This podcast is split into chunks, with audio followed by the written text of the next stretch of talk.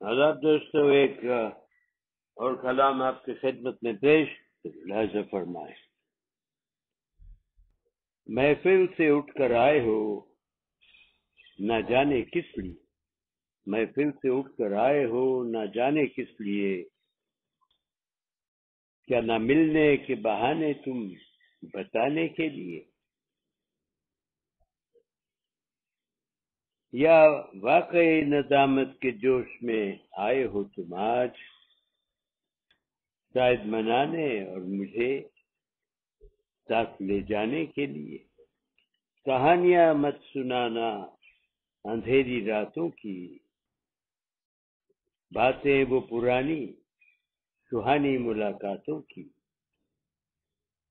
بھیگے بدن مہکتے ہوئے من سرد ہوا وہ کناعت تن برساتوں کی۔ آئے درار رشتوں میں تو مشکل ہے۔ انجمن تمہارا اور میری محفل ہے۔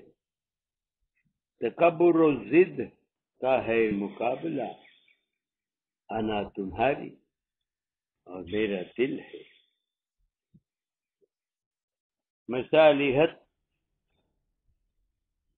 وہ سمجھوتے کی بات ہے۔ مصالحت تو سمجھوتے کی بات ہے۔ کمپرومائز پیار میں نہ جیت، نہ کسی کی بات ہے۔ مصالحت تو سمجھوتے کی بات ہے۔ پیار میں نہ جیت، نہ کسی کی مات ہے۔ یہ بندھن ہے ایسے نازک بھاگوں کا ساحل لفظ الفت کا متضاد آفات ہے۔